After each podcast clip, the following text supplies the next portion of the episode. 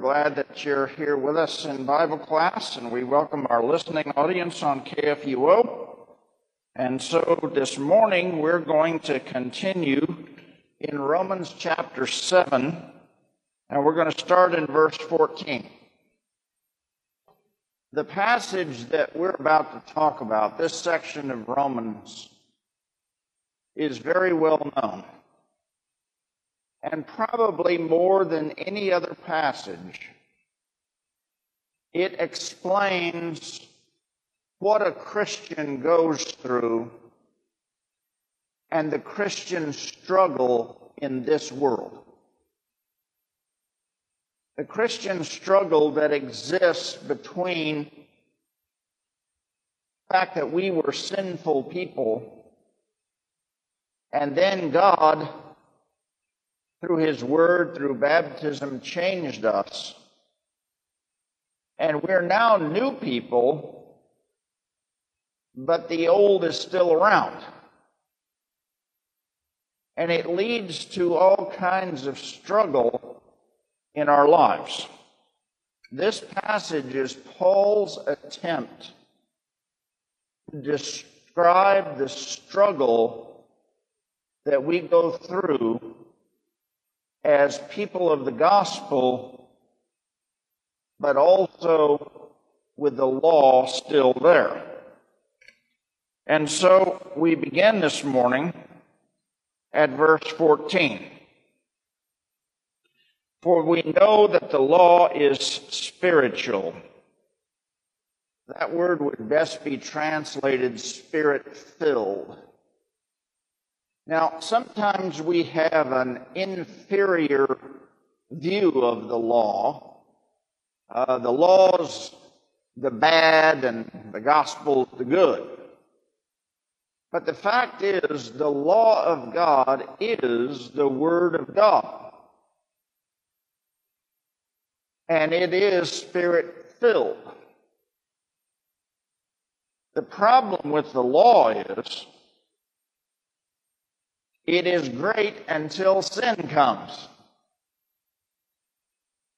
Then what the law does is condemns. When you compare your life with the law of God, what you always see is failure, condemnation, threats of punishment. We call this the second use of the law. We're going to talk about that more later. But the law then condemns. Okay? Now, the other thing we have to say here, and we'll be discussing this more throughout chapter 8, the law condemns. The law can never overcome sin. The law can never overcome or conquer sin. All it can do is condemn it. We can't flee to the law in an attempt to keep the law. It does not give power it does not give strength to overcome sin. Okay? Now, the verse continues. But I have been sold and still are fleshly under sin. Okay, let's talk about that verb. Uh, it's not just sold under sin, it's still under sin.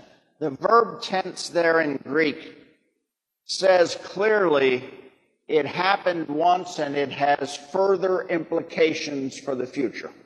It's a perfect tense, further implications for the future. So we were sold under sin, and that still has an effect on us. Okay? We are fleshly, sold, still under sin. Now, notice it says, We know that the law is good, but I am fleshly. We're going to talk about the I a lot. And what we see in this word, I, what the implications are, are not trying to separate the good from the bad. The I here means fleshly, worldly, and filled with worldly attribute or, or at, uh, how do I want to say it? Appetites. Worldly appetites. We are easily tempted. We are worldly, fleshly. That's what's being pointed out here. But what we're going to see in this passage and what we have to keep in mind is the I is the whole person. It's not half good and half evil, half new, half old, the whole person. The whole person. And what we're going to come out with is the fact that it is we are going to come out where we conclude I am 100% sinner and I am 100% saint, all in the same person. You can't say 50 50. We're all 100% saint, 100% sinner. And that is where the struggle takes place. Now, in this set of verses here, there are three verbs used over and over again. They're usually uh, uh, translated do, practice, and accomplish. Okay? uh, do, practice, and accomplish. They're pretty much used interchangeably here, but we'll look for any nuance of meaning when we get it. When we get it. The law, okay, um, we talk about accomplishment because accomplishment brings means we bring it to fruition. It actually happens in our lives. It actually happens. Okay? Now, the next verse I do not understand what I do. I do not understand what I do. For uh, I do not practice, that word is practice this, but I do what I hate. Okay? I do what I do I hate. Now we're talking about the internal struggle that occurs within you. Now what God is doing in you now that you're baptized and a Christian, okay? That was chapter 6. Now you are willing, wanting to do what God wants you to do. But you keep winding up doing what you hate. Okay? How many times have you thought about your life and known what you should do? And you wind up doing the exact opposite. You have the desire to do it, but you cannot accomplish it. That is, bring it to fruition in your life. You wind up doing what you hate. It usually happens because everybody's got their sin in their life they really struggle with. It's different for everybody. And nobody wants to talk about it. The other thing that bothers us is it happens over and over and over again. And we begin to wonder just how much is God going to forgive? How many times am I going to know I shouldn't do this and in weakness wind up doing it again and ask Him for forgiveness again? And God says, always. He's always going to forgive you. If you had no faith, no faith, you wouldn't care if you were doing it. You wouldn't have the desire to not do it. The fact that He is working in you, the fact that the Holy Spirit is working in you, is why you will to do it. But you do not have the strength. Okay? Now, this is not, this does not mean that this is what happens in all situations. At times you do. At times, you don't. Okay? But in this struggle, the I is never depicted as two separate things, but one person. You are both sold under sin and a new person. And that is the disparity the will of the new person. Okay? Let's read the next verse. Okay? Um, if um, I do not do what I will,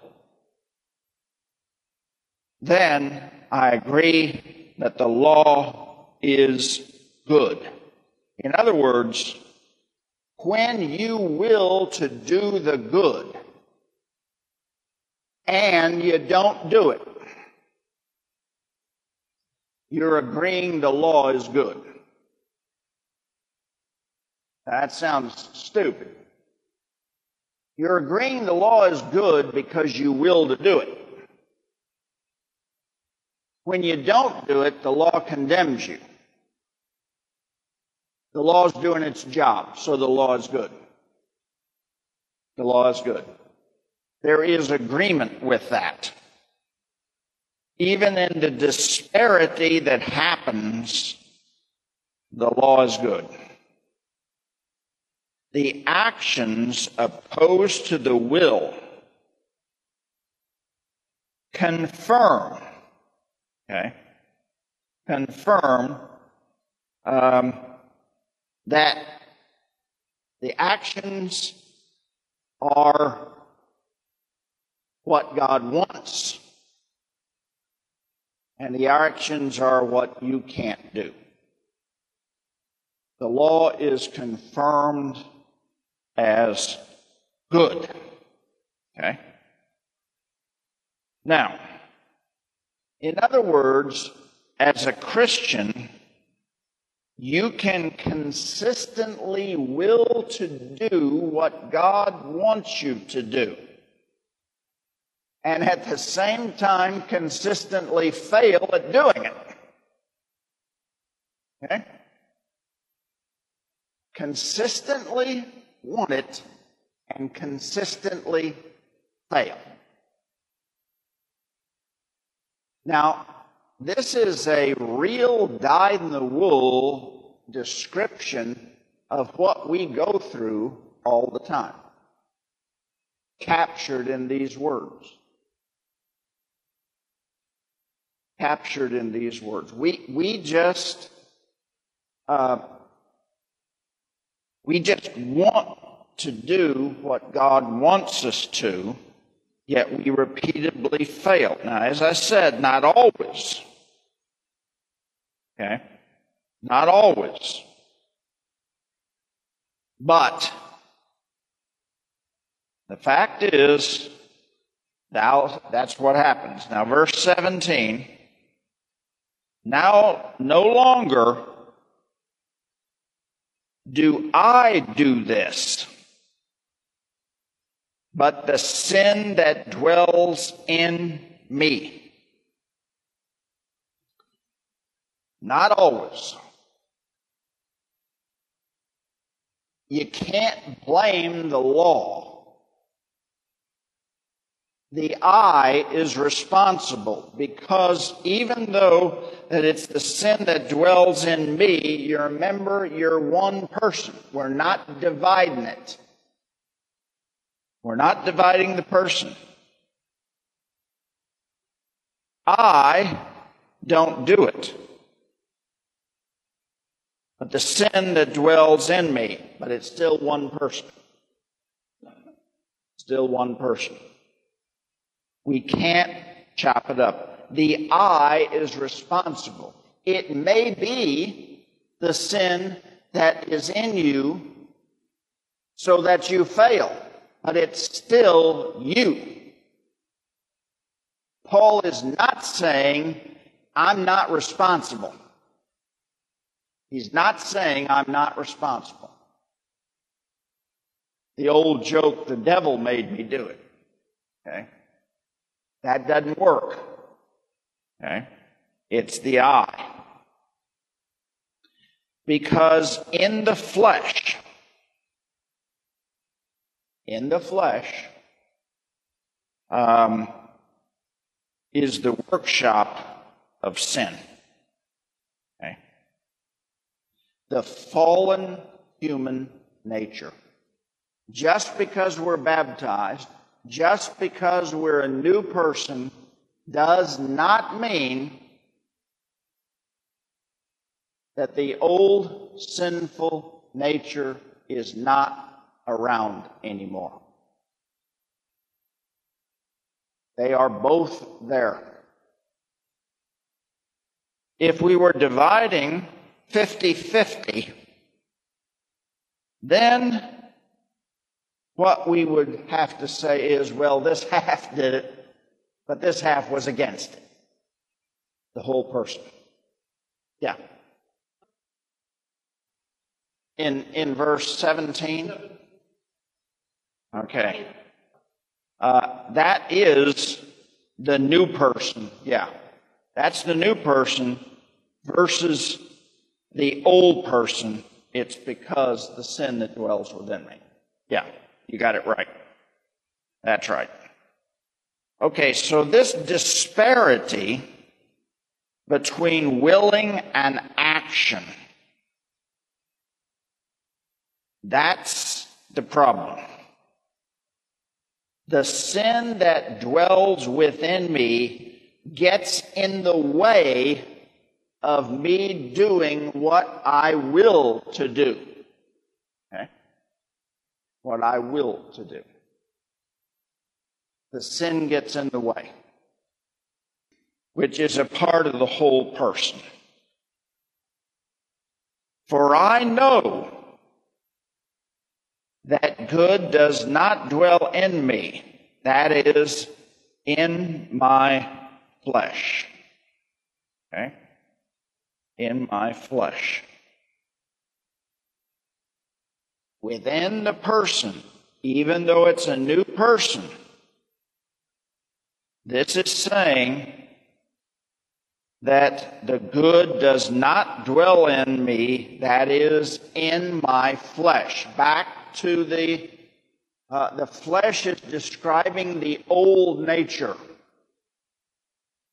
The old nature, not the new person that God has worked in you, but the old nature. The old nature. So then it says, all right, for um, what is present, uh, the will is present. Okay, I'm willing it, but I do, I am not able to do it, the good. Now, the, the Greek here is interesting because it says, What I will is present with me, but I am not able, um, but I am able to do the good, not. That's what the Greek says. I'm able to do the good. I will do it. I'm able to do it. Not. Can't do it. I can will it, but I can't accomplish it. It won't happen. Okay? It won't happen. And uh, uh, it's kind of a 20th century Greek phrase.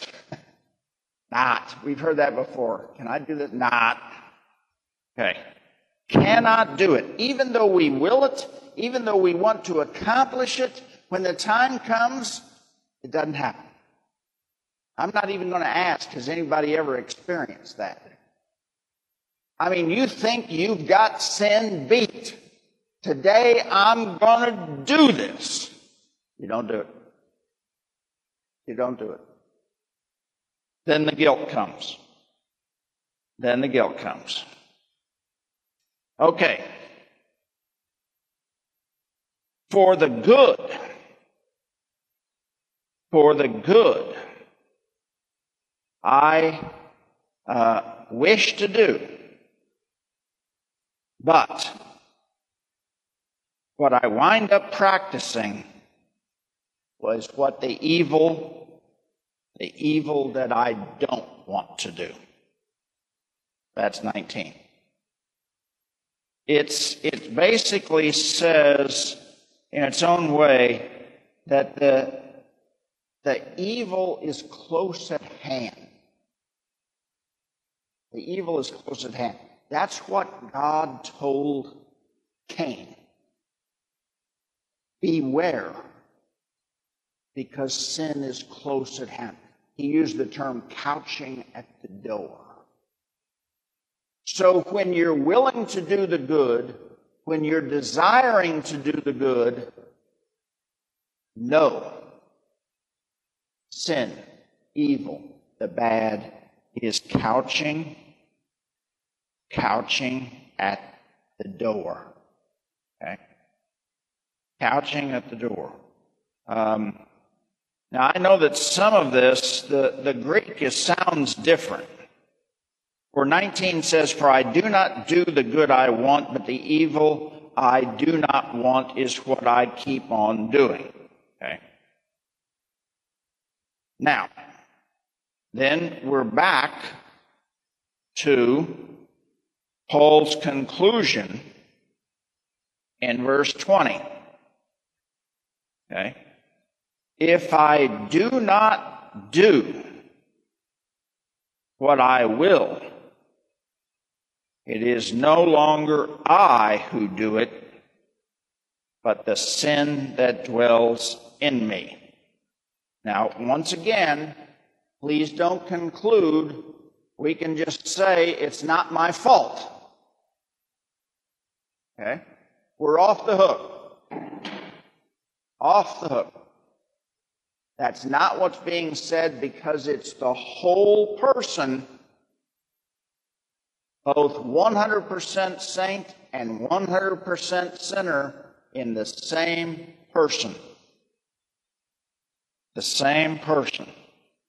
But this is telling us why it happens.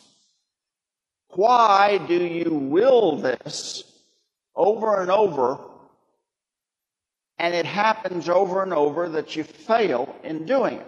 It's because of the sin that still dwells in you. When you were baptized, you were a new person.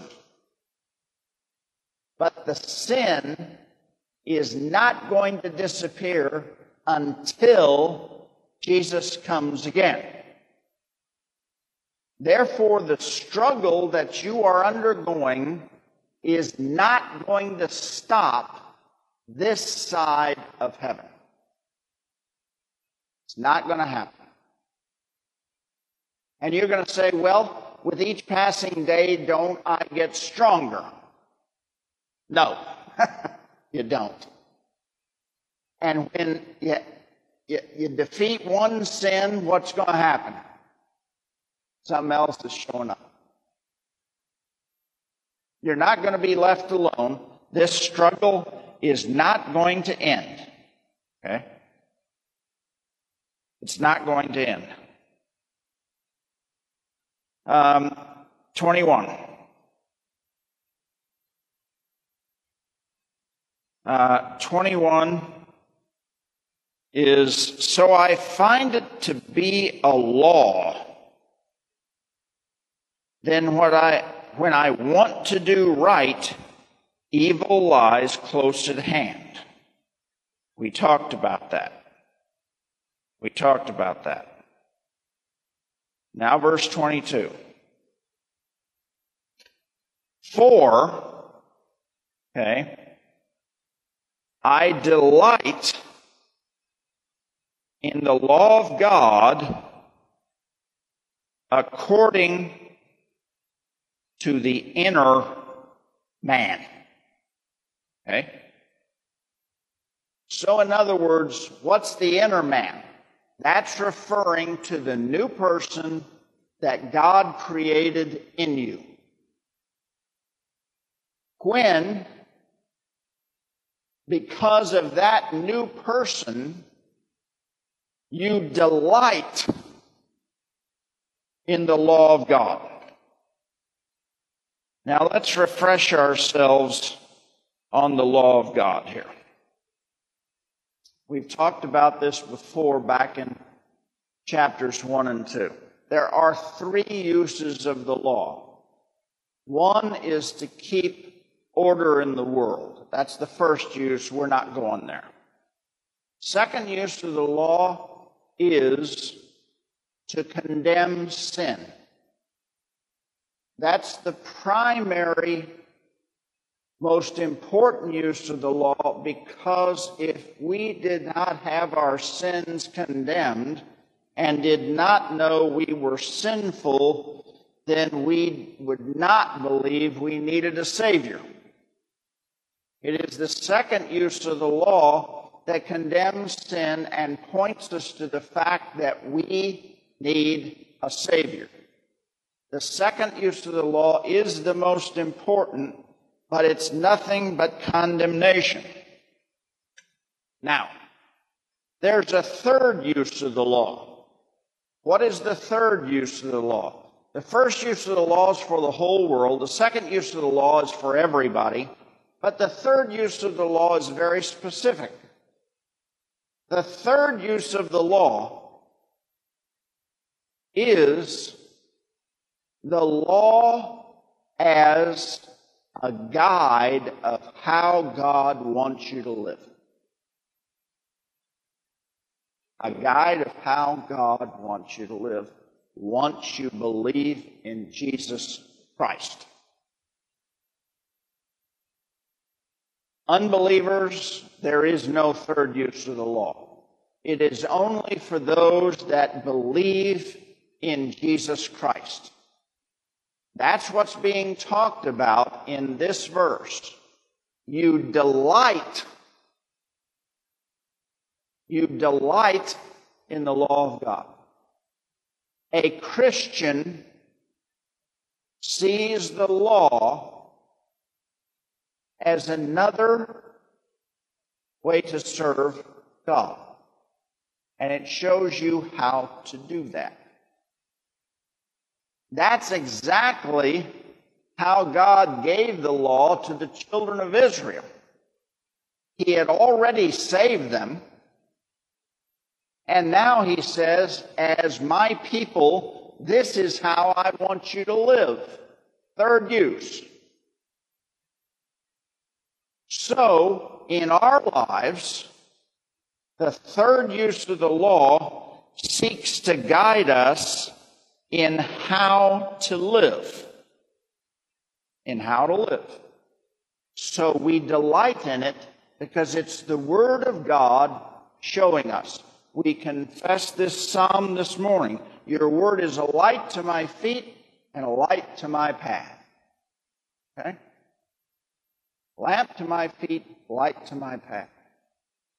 It shows us the way that we are to serve God. It show, keeps us from, uh, as Christians, saying, well, I'm going to serve God this way and I'm going to serve God going our own self willed way. It shows us God's way to serve Him. So that's why the Christian delights in it. Okay? Delights in the law. But notice it says it's the inner man, not the sin that dwells in me. That's not going to delight in the law of God. It's the new person that God has created in you through baptism. You're a new person. Now, remember one law, but it has different effects. One is to condemn. One is to guide and show the way. Okay?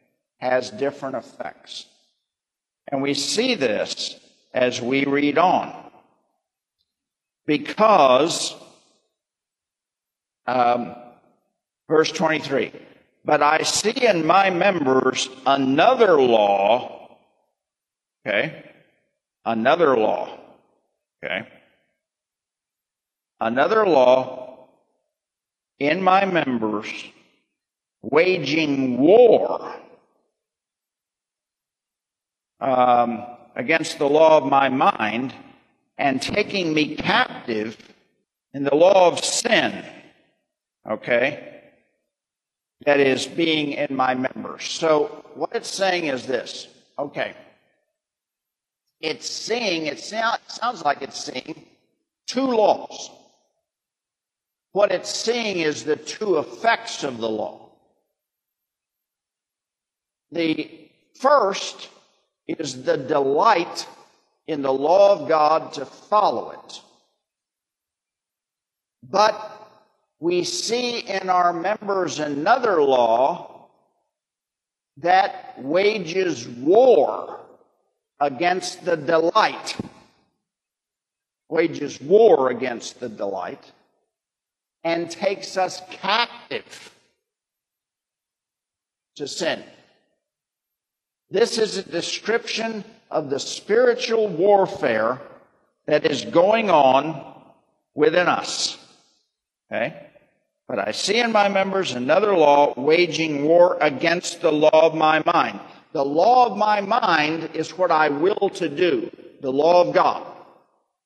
The other law is the second use of the law, which condemns me and takes me captive to the law of sin that dwells in my members. One use of the law is to guide me on the way. I see that. The other one is just condemning me all the time and, and keeping me enslaved to sin. Okay? That's the struggle. Bud? Everything's bad and everything's good in one person. Okay? Mind here is that will to do the good. Okay? The will to do the good. You think it would be heart, but it's mind. We do.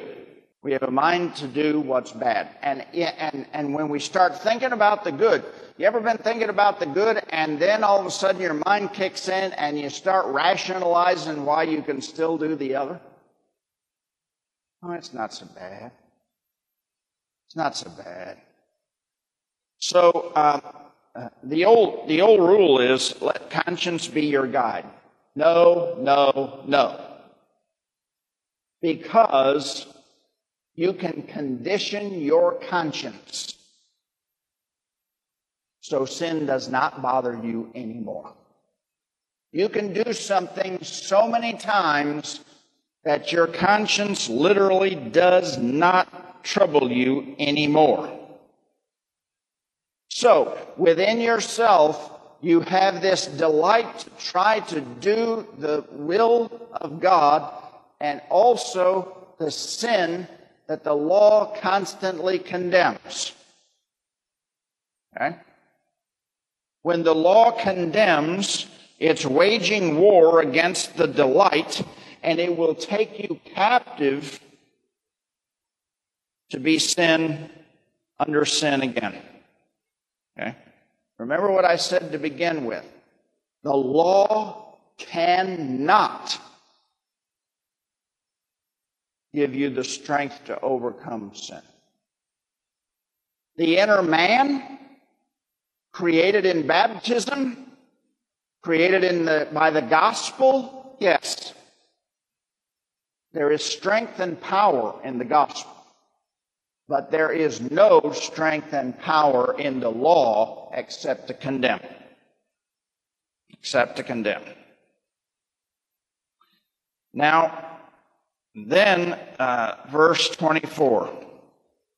The word is, can be translated wretched, afflicted, or miserable. Wretched man I am. Miserable man I am. Afflicted man I am because of this struggle. It's a cry of frustration. It's not a cry of despair, it's a cry of frustration. I'm trying to fight this every day, and I'm getting tired. Okay? I'm getting tired. And it, it's a cry, uh, uh, literally, to God. Okay? Wretched man that I am. Who will rescue me from this body of death? Okay. Who will rescue me from this struggle? Who will rescue me from the sin that still dwells in my members? Who will rescue me from the sin that brings guilt in my life? Who will rescue me from the sin that I don't want to do, who will rescue me so that I can do the will of God? Okay? It's a question. Thanks be to God through Jesus Christ our Lord. Okay? He is the one who has rescued us from the body of death. But it doesn't happen today or tomorrow. It's going to happen when Jesus Christ comes again. This spiritual warfare is going to be a part of our lives every day as long as we're on this earth. So Paul's conclusion. Now that's, that's to, to get over the despair, the hopelessness, the, the wretchedness, the affliction. And then it says, therefore, okay? Therefore, it, it's at, at both and. Then, on the one hand, I serve the law of God with my mind. But on the other hand, with my flesh, I serve the law of sin. That's back to the mind here is definitely the new man. On the one hand, I do that. On the other hand, I don't. And it's going to stay that way until Christ comes again. So Paul has described for us what we all go through many times. Okay? And sin will war against us, will war against what God is trying to work in us every single moment. The evil will be close at hand when we're thinking about doing God's work. But notice how Paul doesn't say that this struggle in any way, shape, or form, in any way, shape, or form, affects your forgiveness in Jesus Christ. This struggle shows us that God is working in us. There are times we're going to win. There are going to times we're going to fail. In those times we fail, the forgiveness of God is there. He didn't say in the last verse, you gotta be, you gotta win 50% of the time or I'm not going to forgive you. Doesn't say that. Because he knows we can't. But he wants us to fight the battle. No matter the outcome, we fight the battle each and every day. All right, questions? Yes, sir. Kicking cats. He has the besetting sin of kicking cats. I- am with you. Go ahead. Yes, you can through the gospel and that will give you the strength to do so. You still may fail now and then. Uh, the question is can we make progress in our Christian lives? Yes, but at times we still may fail. It's not permanent. Or maybe we make progress in one area, but Satan brings in another. It's always going to be a battle. We're not progressing and will not progress in this world toward perfection. We do not believe in perfectionism and that we're going to grow and become perfect even in this world. This struggle is going to go on constantly, but the sins may be different. Yes. Kicking cats. She overcame kicking cats. Many times when people come to realize the sin in their life and receive absolution, or uh, through the power of the gospel stop doing it, they will come to a realization of greater sin in their lives. Um, I, I guarantee you, when a pastor hears absolution and absolves a person, that person is going to be back with more sin they want to confess because it has that God is working through that sin that may now be conquered. He's revealing more sin that needs God's forgiveness. Yes. Yeah, Lois. Well, um, unbelievers, uh, I don't know. I'm not one. Uh, but unbelievers, uh, many times unbelievers do have conscience qualms, but uh, there's no way out for the unbeliever because there's no forgiveness. Okay? There's no forgiveness. So they may struggle with it, but without any power, without any forgiveness, this goes on. There's no resolution. But, yes, Yes, uh, the comment was if uh, you think you're getting better, you think you're moving toward perfection, read the Sermon on the Mount, and you will be condemned. Okay. Because what Jesus does in the Sermon on the Mount is he internalizes everything. You have heard it said, do not kill. But I tell you, if you hate your brother, you are a murderer. You have heard it said, do not commit adultery. But I tell you, if you have a lustful thought, you have already committed adultery in your heart. You can't get past that. You can read the Ten Commandments and figure, I'm doing okay. I hadn't killed anybody. You know, you can go through them but when they're internalized to the heart, we fail miserably. Miserably.